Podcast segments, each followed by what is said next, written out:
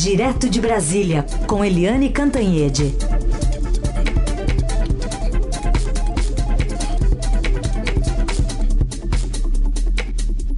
Oi, Eliane, bom dia. Bom dia, Raíssen, Carolina, ouvintes. Bom dia, Eliane. Bom, a gente está repercutindo bastante hoje aqui no Jornal Dourado a ação da polícia, que terminou com nove mortos em um baile funk dentro da favela de Paraisópolis, né? Uma investigação em curso.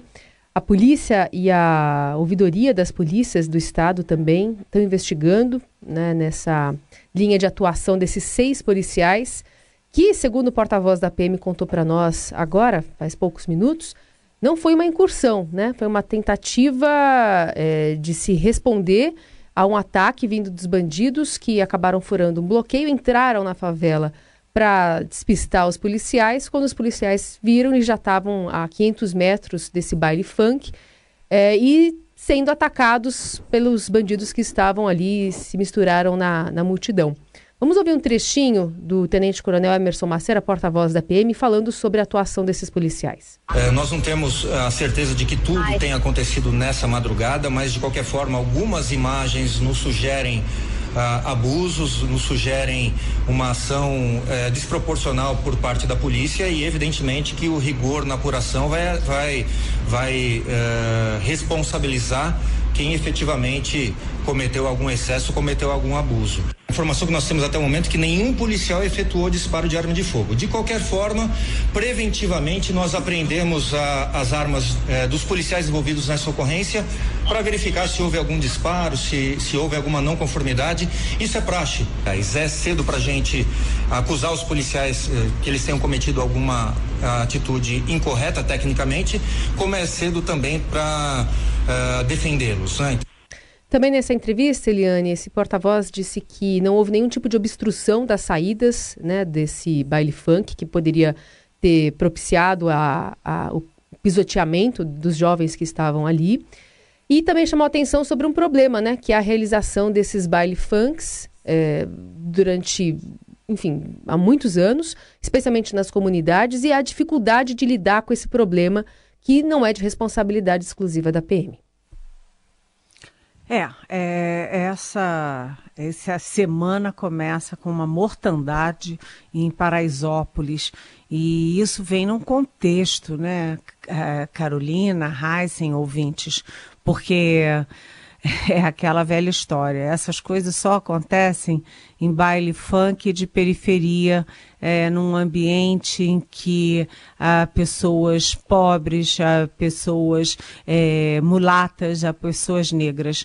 Ah, o fato é que ah, os sempre é com o mesmo perfil, sempre é no mesmo ambiente. Quando a gente vê, por exemplo, aquelas crianças todas que morrem de bala perdida no Rio de Janeiro, nunca é em bairro é, chique, em bairro rico. É sempre nas periferias e fica uma sensação de que é, a vida das pessoas pobres, a vida das pessoas das, da periferia é uma vida que tem menos valor.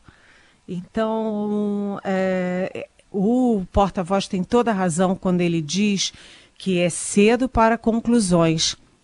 Não dá para dizer que os policiais são culpados ou que os policiais são inocentes, mas o fato é que alguma coisa nessa operação deu errado, porque uh, os jovens foram, é, eles foram colocados contra paredes, contra muros, quer dizer, contra, é, é, sem saída daquela situação. Era muita gente, esses bailes funks.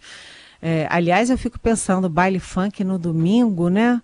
Com todo mundo tendo aula e trabalho na segunda-feira, mas tinha muita, muita, muita gente, pelos vídeos a gente vê claramente, e se elas são acuadas, uh, e aí se junta isso com. Uh, uh, outros efeitos, né? As, as crianças, os jovens, crianças não, mas os jovens, os participantes podem ter desmaiado, podem ter caído, enfim, é um, um, um erro vai puxando outros erros e aí você tem é, acua aquela comunidade ali. Depois você tem uh, gás lacrimogênio, aí você tem os desmaios, todo mundo apavorado, todo mundo correndo boa coisa isso não vai dar. O fato é que nove famílias perdem seus entes queridos e é mais uma tragédia aqui no nosso Brasil.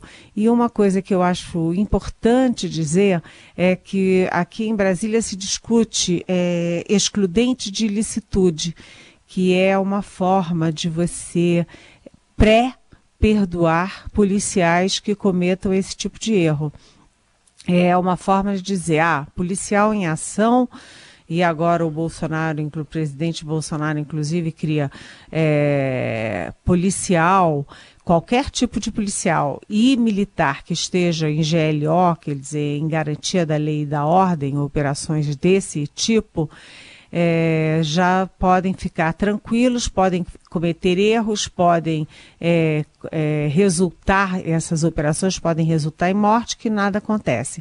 Então, excludente de, de licitude vem de, do alto, vem de Brasília, os governadores é, muitas vezes aplaudem, como claramente é, o Witzel no Rio de Janeiro, né, que aplaude é, quando um bandido que está subjugado é morto pela polícia, ele comemora rindo, achando divertido a morte de alguém, e aí isso vai decantando, né, do presidente para os ministros, para os governadores, para os secretários de segurança, e aí Lá na ponta, os policiais se acham com direito de é, recrudescer e fazer o que bem entende. O fato é que quem paga o pato é aquela parcela mais desprotegida da sociedade, como sempre. Hoje o Brasil amanhece de luto. Muito bem. Helena, aliás, politicamente, só para registrar aqui que o governador João Dória só se manifestou aí por, por rede social, dizendo que vai lamentando as mortes e pedindo investigações. É, politicamente também, como é que fica essa imagem para ele, considerando que geograficamente o, a favela fica ali bem pertinho do Palácio dos Bandeirantes? É, isso nunca é bom para governo nenhum porque muita gente, né, uma parte da sociedade está é, saindo do armário para se assumir é, a favor de, dessa tese de que bandido bom é bandido morto, muita gente é, aderindo à tese das armas, aderindo à, àquela coisa do Witzel de mira na cabecinha do bandido e pou muita gente na sociedade brasileira, surpreendentemente ou chocantemente, tem aderido a essas teses, mas, mesmo assim, não é bom para governo nenhum, para governador nenhum, ficar é, com um carimbo de que essas coisas acontecem durante a sua gestão, durante os seus governos. Até porque a gente é, vive uma política muito estável, muito tensa e vai ter eleição no ano que vem. Ou seja, para o Dória realmente tem um efeito ruim e ele vai ter que dar o máximo para uma investigação que seja bastante efetiva, não para crucificar ninguém, muito menos os policiais, mas para deixar clara a situação em que tudo isso aconteceu. É isso aí e punir os culpados, se houver, né? Claro que haverá, porque ninguém não tem nove mortes sem ter algum tipo de responsabilidade e culpa, né? É isso. Bom, a polícia vai continuar acompanhando e uma, até uma curiosidade, o, o porta-voz da PM disse que acho que ninguém até agora é, testemunha foi até a polícia para é, falar sobre esse abuso, né, por parte dos policiais. Mas a gente lembra também que quando se é minoria, né, há um, um temor de represália, né, para você ir lá é, delatar ou, ou, falar sobre um caso que você viu, porque no final das contas eles vivem nesse contexto, né, e permanecer ali é muito difícil quando é, se tem alguma suspeita de que você ajudou num trabalho policial, por exemplo. Temos outros assuntos para tratar aqui. Um deles, né, Eliane, teve a Black Friday na sexta, promoções que se estenderam pelo sábado e pelo domingo e muitas, até redes de fast food aderindo, farmácia, teve de tudo esse ano. E hoje tem uma, um, um grande evento promovido por bancos para tentar reduzir o número de inadimplentes, né, Eliane? É. É, hoje a gente tem aí um, uma espécie de balanço né, do, do, da Black Friday porque a coisa foi boa esse ano, viu, gente? Foi boa. O pessoal tá feliz, mas foi principalmente bom no comércio eletrônico.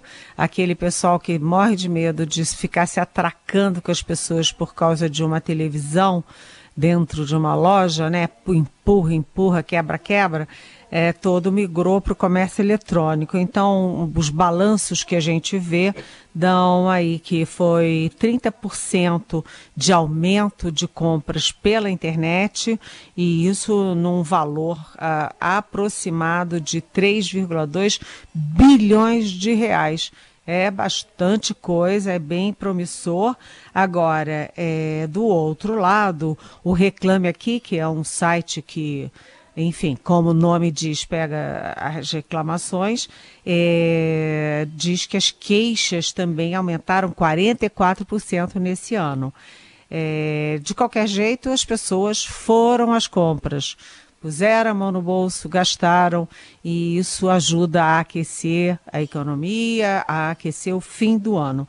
E do outro lado, é uma boa notícia também, o mutirão que os bancos fazem hoje para que as pessoas limpem o seu nome. É um mutirão para as pessoas que estão inadimplentes quitarem suas dívidas, ficarem com o nome limpo e poderem voltar aí a comprar.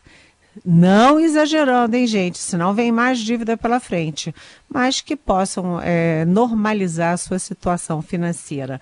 Então, olha aí, ó, comércio está aquecendo. Vamos torcer para que continue assim e gere emprego, gere renda e gere produção também, porque o Brasil está precisando muito. E vamos para a área ainda da economia, um outro aspecto envolvendo o presidente dos Estados Unidos, Donald Trump, já que ele voltou atrás em uma decisão tomada em agosto de 2018 e decidiu restaurar tarifas na importação de aço e alumínio que são comprados do Brasil e da Argentina. Hoje, pelo Twitter, Trump justificou a decisão por conta da desvalorização maciça do real e do peso argentino. Parece que nem a relação entre Bolsonaro e Trump fez com que o presidente deixasse de ser pragmático na questão econômica por lá. É, a política externa se faz assim, né? A política econômica, a política externa se faz uh, a gente faz com pragmatismo e o que vale é o interesse do país. Além disso, faça o Donald Trump o que fizer, o governo Bolsonaro vai continuar encantado com ele. O governo Bolsonaro, eu me refiro ao presidente, os filhos do presidente, o Olavo de Carvalho, uh, e todo mundo achando o Steve Bannon o máximo, que é aquele é, mentor, né, aquele articulador da direita internacional. Enfim, o Trump sabe que pode pisar, bater, que não vai ter reação do Brasil. E desde que o presidente Bolsonaro é, se diz encantado com Trump e bate no ombro, etc., e chama o Trump de Donald, e enfim, a gente vê que as coisas não andam tão bem assim. Porque agora tarifa de aço, imagina, é uma péssima notícia para o nosso, nossos produtores de aço e alumínio. E isso pode afetar, inclusive, a balança comercial, porque a balança comercial com a China é superavitária, super, super superavitária, mas com os Estados Unidos não é tão bacana assim. Aí a gente lembra outras medidas do Trump. Uma delas é o etanol de milho. O Brasil é amigão, amigão, e vai lá e aumenta é, as toneladas que o, o, o, Brasil pode importar de etanol de milho dos Estados Unidos. Se você conversar com produtores de etanol de cana aqui no Brasil, principalmente lá do Nordeste, eles não ficaram nada, nada, nada felizes, nem do Nordeste, nem de São Paulo, enfim, os grandes centros produtores de etanol no Brasil não gostaram dessa história. É uma competição desleal e que tem um viés político que não agrada nada aos nossos produtores. E também não agrada nada a nossa diplomacia, porque o Brasil aumenta a importação de etanol de milho e o que, que tem em troca? O que, que o Brasil está ganhando em troca?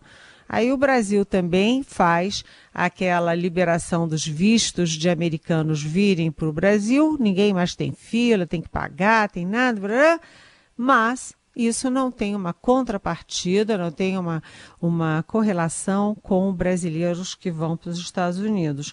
E a gente lembra também que o, o, o presidente Bolsonaro estava muito feliz da vida ali com a expectativa dos Estados Unidos apoiarem a entrada do Brasil é, na OCDE.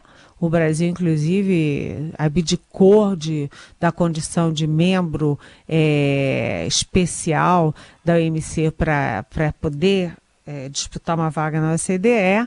E, ok, o Trump não tinha prometido prazo, não, não tinha prometido furar fila nem nada, mas na primeira chance de indicação, ele indicou a Argentina e não o Brasil.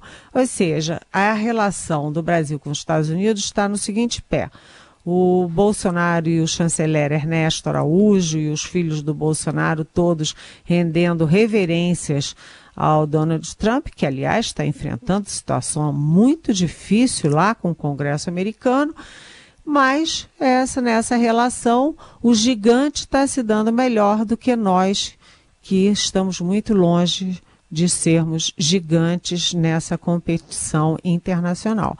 É uma relação que tem mais ardor brasileiro do que resultado pró-Brasil.